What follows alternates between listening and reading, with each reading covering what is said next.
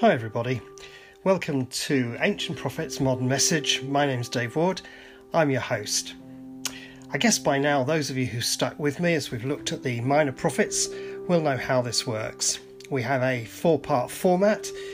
We start off by reading a scripture from one of the minor prophets, then we think about what we've read, then we use what, uh, what we've thought about as a foundation so we can pray.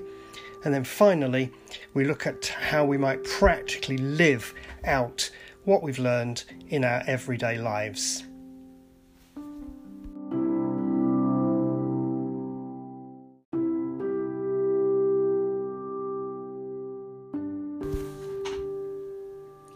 This is the third in Series 10 of the podcast, where we're looking at Haggai. It's time to move on. Haggai Part 3 Contaminated Lives. Bad lives don't produce good results, they spoil the things we're trying to do. We're reading from Haggai chapter 2, verses 10 to 19. On December the 18th of the second year of King Darius' reign, the Lord sent this message to the prophet Haggai. This is what the Lord of Heaven's armies says Asks the priests this question about the law. If one of you is carrying some meat from a holy sacrifice in his robes, and his robe happens to brush against some bread or stew, wine, or olive oil, or any other kind of food, will it also become holy? The priests replied, No. Then Haggai asked, If someone becomes ceremonially unclean by touching a dead person, and then touches any of these foods, will the food be defiled? And the priests answered, Yes. Then Haggai responded, that's how it is with this people and this nation, says the Lord. Everything they do and everything they offer is defiled by their sin. Look at what was happening to you before you began to lay the foundation of the Lord's temple. When you hoped for a 20 bushel crop, you harvested only 10. When you expected to draw 50 gallons from the wine press, you found only 20.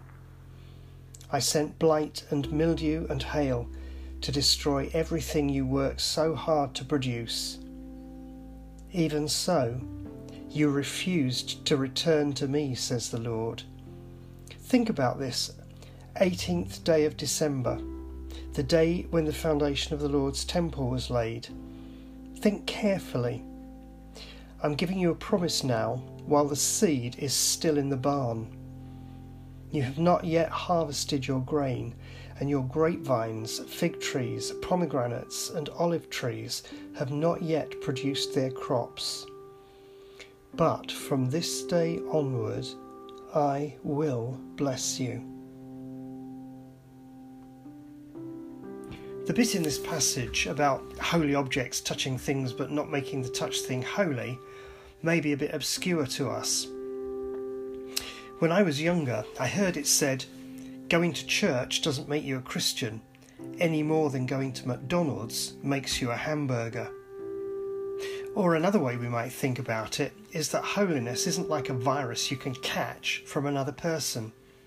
It doesn't matter how much time you spend with a holy person like Mother Teresa, that won't by itself make you holy.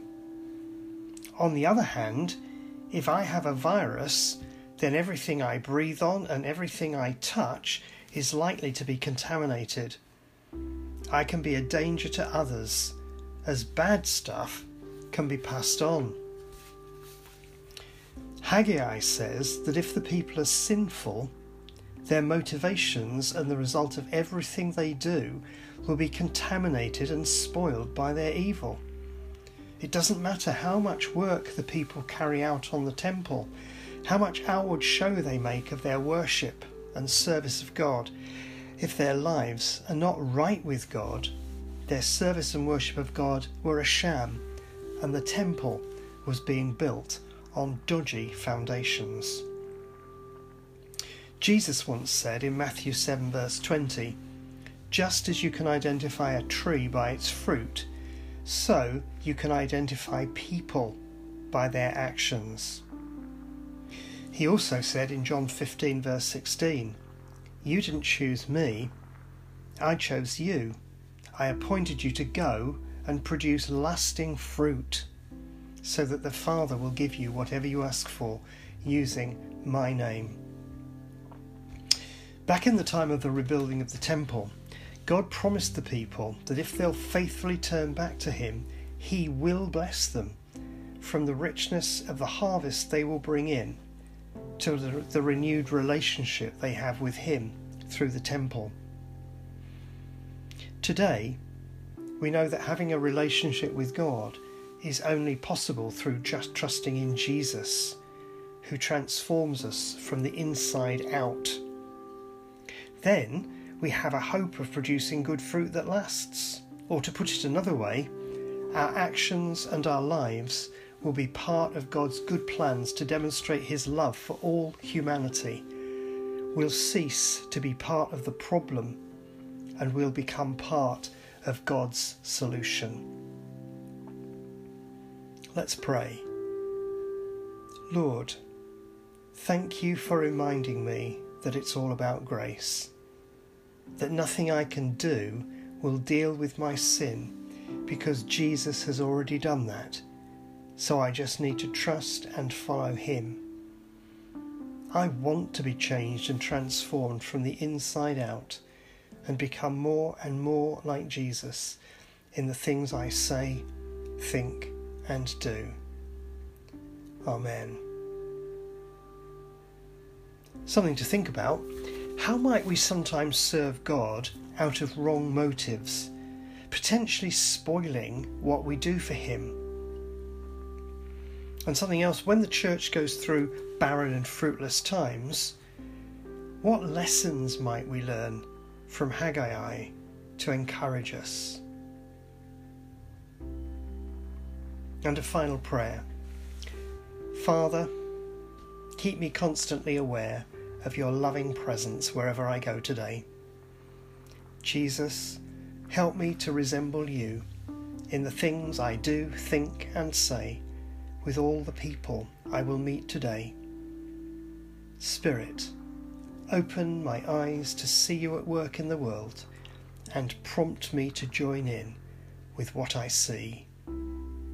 Amen.